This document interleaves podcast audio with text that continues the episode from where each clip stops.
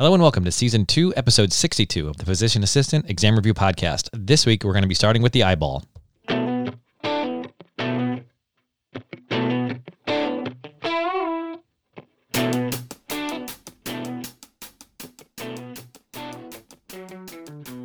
My name is Brian Wallace. I'm the host and creator here at Physician Assistant Exam Review, and you can find all of the notes and everything you could need to get ready for your exam over at the website www.physicianassistantexamreview.com. Uh, everything's searchable over there. It's really convenient and easy to use. Uh, so that's a great place to go get started.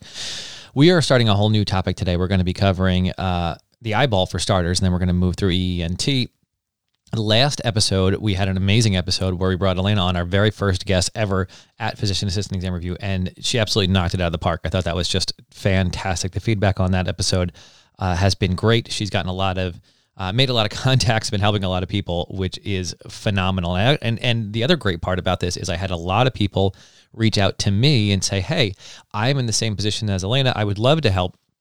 So i've been stockpiling a list of email addresses. So again, if you know someone who needs somebody to talk to, if you know someone who's failed their exam, if God forbid you fail your exam, uh, please reach out to me. Let me know. And I definitely have some people now that I can put you in contact with who are interested in helping, interested in talking with you about your struggles because it, because it can be very isolating, very lonely. So that's a great episode. If you missed that one, certainly go back and listen to it. It is not just for people who have failed their exam. It's definitely uh, Elena has shared some amazing ideas on how to get ready for your exam, what she misthought, what she didn't understand beforehand, and how she grew and got better and had a better focus. So definitely, if you have not listened to that episode, episode 61, definitely go back and give that one a listen. It is fantastic. And I'm hoping maybe uh, if you guys give me some feedback on this, whether or not I should, uh, you know, just from time to time bring in some other guests, talk to some other people about some different topics. If you have some uh, like I said, if you have feedback on that, just shoot me an email or uh, if you have an idea for someone who you'd like to have on the show, maybe that's something that I could start doing. I do think that uh, maybe maybe something of interest uh, to you and to me. So uh, we'll ta- have we'll keep that discussion line open as we move forward. So, all right. So anyway, today we are going to pick up with the eyeball. We're going to get started on this section. There's, it, I sort of broke it up into four or five shows. There's there's a bit of information, and part of the key is keeping an idea as to which parts go with which parts, uh, how to separate stuff out, how to understand test questions, and see how they're going to be asking that stuff. It's something I've been focusing on with you more and more uh, recently. Um, so just keep that stuff in mind as we move forward. And it's a lot of where these priming question ideas come from, and where the questions in the final step come from. Is is what's going to be most important? How are they going to separate out on your test? What do you need to know? As always, this show is not necessarily designed for clinical practice. It's just not my focus. My focus is on getting you to practice the test. Does that mean it doesn't help in clinical practice? No, of course it does. Uh, but that's not the focus of this show. This show is designed to get you to understand test taking, to understand answering questions, and to get you to understand how the questions get written and what they're shooting for so that you can pass your exam uh, the first time around, hopefully. And if not then, then certainly the second time around. All right, so let's go ahead and get started with our priming questions for today which is more fleshy and which is more vascular when discussing pinguecula and pterygium? Which is more fleshy and which is more vascular when discussing pinguecula and pterygium? Those are two that I always struggled with separating. A dendritic ulcer on a slit lamp exam should make you think of what diagnosis? A dendritic ulcer on a slit lamp exam should make you think of what diagnosis? And our last one is viral conjunctivitis more likely bilateral or unilateral. Is bilateral, I'm sorry, is viral conjunctivitis more likely bilateral or unilateral? All right, so that's a great place for us to get started, things for you to keep an eye out for as we move along through today's topic. So we're going to start with the eyeball. Um, we are going to start with disorders of the conjunctiva today. We are going to do some disorders of the cornea, and that'll wrap us up uh, for this section. So we're going to start with bacterial and viral conjunctivitis. Uh, and we'll start with viral conjunctivitis. So the causes here, it's usually adenovirus. It can be lots of different things, but adenovirus 3, 8, and 19 seem to come up more frequently than others. And this is highly contagious. So that's a big key to this one. It's highly contagious. Clinical presentation this has acute onset and watery discharge from the eyes. Usually this is bilateral. Usually viral conjunctivitis is bilateral. And you can remember that because it's so very, very contagious. It jumps from one eye to the other very quickly. One of the factors with clinical presentation here is one of the signs that comes up is ipsilateral preauricular lymphadenopathy with a viral conjunctivitis. And I could just see that being included in the test question and screwing you up because you're you're wondering whether or not that's important. And uh, it's, it's just an extra sign you can remember here. And often these patients will have photophobia. Labs and studies. This really doesn't require much as far as labs and studies go. It's typically a clinical diagnosis. Treatment here, well, we start with prevention, right? We want frequent hand washing, frequent disinfection. That's how we keep this from spreading, and we want education. So whenever my kids get off the bus, whenever they get home, they wash their hands. When they go to school, they wash their hands. One of the keys to keeping this from spreading is hand washing, disinfection, and making sure that the kids know how you get this. This is, tends to be self limiting, so it's just kind of gross for a little bit, but it's not a big deal. You can use cool or warm compresses to the eye for symptomatic relief. And a severe case, you can use topical steroids, although obviously that's for a more severe case. The contrast to viral conjunctivitis is bacterial conjunctivitis. Causes here obviously it depends on the organism and it's transmitted through direct contact or contact with a contaminated object. So touching a contaminated object and touching your eyeball. And this doesn't seem like something you do a lot unless you start paying attention and realize how often you're rubbing your eyes throughout the day. Uh, so it certainly is a uh, a hand washing issue. Strep pneumonia, Staph aureus, Haemophilus, Moraxella, those are all bugs that can cause this. Chlamydia is a little more rare, but definitely more severe. And then um, you can also have a Neisseria infection, but in that case, you're going to be thinking about their sexual partners and what's going on there. Clinical presentation. This has more of an acute onset of purulent discharge. So again, we're just going to contrast this with our viral conjunctivitis this is that was watery, this is purulent, right? So we get kind of goopy yuck coming out here. They have significant edema in these cases, and these start unilaterally, although they can be bilateral. They're not quite as contagious as the viral conjunctivitis tend to be, so you usually only get it in one eye, although it certainly can be spread to the second eye. And this is the one where you wake up in the morning and your eye feels all stuck shut and you can't open it and you try and you think you're going blind and then you realize, oh no, I've got pink eye labs and studies. Typically, this is a clinical diagnosis as well. You can, if you want to, uh, if you're concerned, you can get a gram stain to identify the bacteria if it doesn't respond to the to your antibiotics. Um, if you think it might be chlamydia, you're going to want to get a Giemsa stain. If you think it's Neisseria, you need to do a culture on chocolate agar. That's the one thing to keep in mind.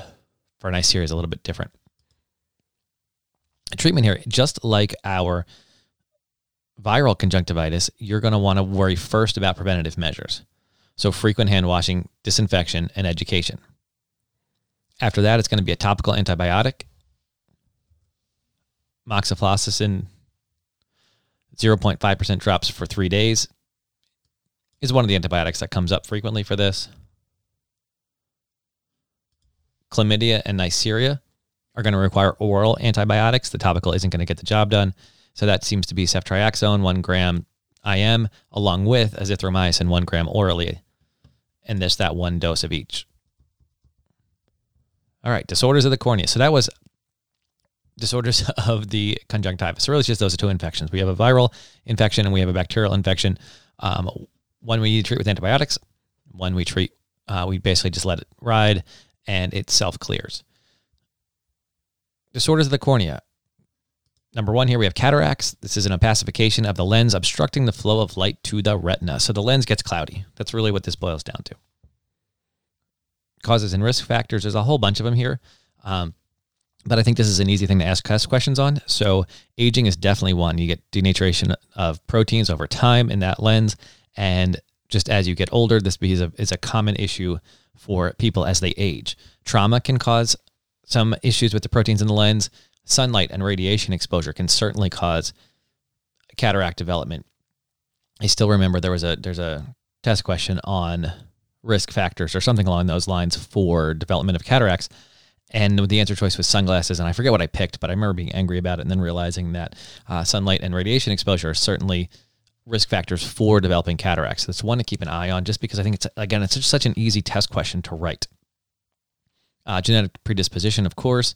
Uh, smoking can increase your risks of cataracts, steroid use, and then systemic diseases like diabetes can also increase your risk for cataracts. So I would definitely know my risk factors. I think just think it's a it makes a lot of sense. It's super easy to write questions on. Clinical presentation, the patients will come in with difficulty seeing in low light. And then they have a slow, progressive, cloudy vision. So over time, they almost don't even notice it initially. But over time, it gets worse and worse and more cloudy and more cloudy, and they have more and more trouble seeing in less and less light.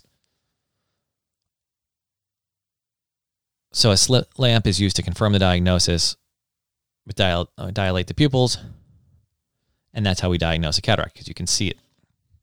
Treatment prevention is going to be key here. Again, like I said earlier, risk factors and knowing how to prevent it. Sunglasses for ultraviolet filtering, quit smoking, that kind of stuff will help to reduce the incidence of cataracts. And then once you have cataracts, behavior modifications are going to help with vision. So if you get glasses with the proper prescription, that's going to help. If you improve lighting, that's going to help. Using of a magnifying lens, that's going to help. None of that obviously will reverse the process or get rid of the cataract, but the the real problem is you can't see, right? So if we can do some of these things to increase your ability to see, then certainly that helps. And then lastly, of course, we have surgery. We can remove the cataract and replace and put in a replacement lens. All right. Pterygium and pinguecula comes up next. So the pterygium is a benign wedge-shaped growth of conjunctiva. It is very vascular and may grow over the cornea. This is more common in sunny, hot, dry climates, and it's caused by constant irritation. So you're thinking about places that are very windy, places with a lot of sun and sand exposure. Um, so it's it's basically a constant ir- irritation of the eye that causes this growth. Treatment, artificial tears can help. And it, it really doesn't cause a major problem, although it can grow over the cornea.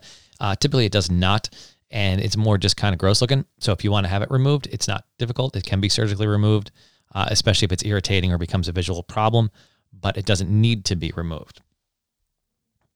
Pinguecula is very similar, um, which is part of the problem in telling them apart. This one's actually not on the blueprint, although I would still make sure I could tell them apart because, again, even though it's not there, it just feels like a, a low hanging fruit as far as test question writing goes. Um, and this is a white or yellowish deposit on the conjunctiva. This typically does not grow over the cornea. Risk factors here are similar. Um, it's that chronic irritation, that wind, sun exposure, uh, sand exposure, dry, hot climates and here again, even less so, no treatment is necessary, but it can be surgically removed. So this, like I said, the pinguecula typically will not grow over. It is a little bit, it is more, uh, it, it's a, it's a, I think I used the term earlier, a flesh, more fleshy growth. So it's a whiter yellowish deposit where the pterygium is a more vascular growth. It's a little bit thinner, but it grows a little bit more. And again, that's just secondary to that constant irritation. Treatment again. Oh, I think I just said this. No treatment's necessary, uh, but it may may be a problem. The next section in the blueprint is a little bit funny. It has keratitis and corneal ulcer or ulcerative keratitis separated out. Um, and keratitis is a corneal infection. So, ulcerative keratitis is a corneal infection with an ulcer. So, the bacteria or the bug causes an ulcer on the cornea. It's rare to see a keratitis without an ulcer. So I'm going to zip through that one pretty quick. So it may be caused by herpes, Lyme disease, Epstein Barr, or syphilis are the ones that jump out. Clinical presentation varies depending on the agents, but usually you get photophobia, pain, blurry vision. On a slit lamp exam, it'll show some cloudiness of the cornea, and if you do a blood test, that's how you can get, to, um, you can figure out what the, the virus is that's causing this. Treatment is going to be referred to an ophthalmologist, and topical steroids may be necessary here to keep it under control. But from for what I think it's worth, keratitis itself, just as a separate topic, uh, not something you should see a ton of. I, at least I don't think so. Corneal ulcer with ulcerative keratitis, or excuse me, or ulcerative keratitis. So this gets, like I said, just gets a little bit confusing. Uh, but this is a in, infection of the cornea with an ulcer, so it gets a little bit of a of a of a lesion on there. And this is secondary to infection most of the time. So you get bacterial, which is staph, strep, E. coli, or Pseudomonas. And this is what you're a little bit more used to hearing about. Or you can get viral keratitis, which is usually herpes. And then you can also get fungal keratitis. Clinical presentation this is extremely painful eyeballs, tearing, vision loss, redness, and it feels like there's a foreign body in your eye. It's just very, uh, like I said, painful, irritating, all that stuff. Labs and studies. You also you're going to use the slit lamp to diagnose this, and then you can also use a fluorescein stain to help visualize the ulcer. So it's that greenish stain, and if you look up, uh, it's pretty easy to find. The big one here is the dendritic ulcer, and that always used to drive me crazy because uh, I just I don't know why I didn't get it. And it's pretty it's actually really really simple. The dendritic ulcer on the eye is it's all of these things cause an ulcer, right? So a lesion on the eye. A dendritic ulcer just looks like a dendrite or looks like a little branched tree when you look at it. And this is indicative of herpes, of a herpes infection. And again, that's just such an easy one that I see test questions on all the time. Uh, dendritic ulcer equals herpes infection uh, in a ulcerative keratitis. You can do corneal scrapings for a gram stain or KOH prep. And then once again, treatment depends on the causative agent. So it depends on what you're covering, uh, what you're trying to get at, right? So we have for a bacterial infection requires appropriate antibiotic therapy. Fungal infection requires intense topical treatment. Viral, viral infections require topical antiviral. And you may need to have surgical repair of the ulcer depending on how bad it is. All right, so that's a quick run through of corneal issues and uh, conjunctival issues, and we'll start off our discussion for the eyeball, and that'll wrap us up for that content for today. I think it's a really good place to start, and I'm excited to be getting through uh, some of this stuff into season two. I'm, I'm really excited about what we've covered so far and where we're heading. Uh, the study tip for today is going to be very, very straightforward and a little self-serving. Uh, my study tip for today is to go ahead and, and make sure that you get the February issue of the Physician Assistant Exam Scholars newsletter. Uh, this may be the most important newsletter that I've put out so far. It has some content on test taking that you are not going to find anywhere else, that you have not seen anywhere else, uh, and is really the difference maker for me when it comes to taking exams. It's what takes somebody from struggling and not knowing how to get through their exams and being frustrated and anxious as they go through their tests to being a rock star. It takes some practice. It's not super straightforward. Uh, but what I cover in this in the February issue of the Physician Assistant Exam Scholars newsletter is absolutely what's led me to as much success as I have had taking exams uh, and makes it so that I can go in with a clear head, uh, be comfortable, and know that I'm going to do the best job I can. And it usually turns out that way. Uh, so definitely go ahead and get over to the website and get your hands on that. I think that's going to be uh, a game changer for a lot of people. Like I said, this may be the most important issue that I have written, uh, and I've on I think this issue 22 or 23. Either way, I've been doing this for two years now, and this one is something that I think is just is is incredibly important. So go ahead over to the website and check that out at www.physicianassistantexamreview.com. All right, so let's finish up with our uh, priming questions and get the answers for those. Which is more fleshy and which is more vascular when discussing pinguecula and pterygium? Pterygium was the more vascular one, and pinguecula is more fleshy. Again, I would just try to keep those separate in my mind somehow. Just hold on to those two. A dendritic ulcer on a slit lamp exam should make you think of what diagnosis. Hopefully, this went off with alarm bells when you saw it because this one, like I said, pops up all the time. Very straightforward herpes simplex. And this is all the way back to the beginning. Is viral conjunctivitis more likely bilateral or unilateral? Viral conjunctivitis, how do we separate them out?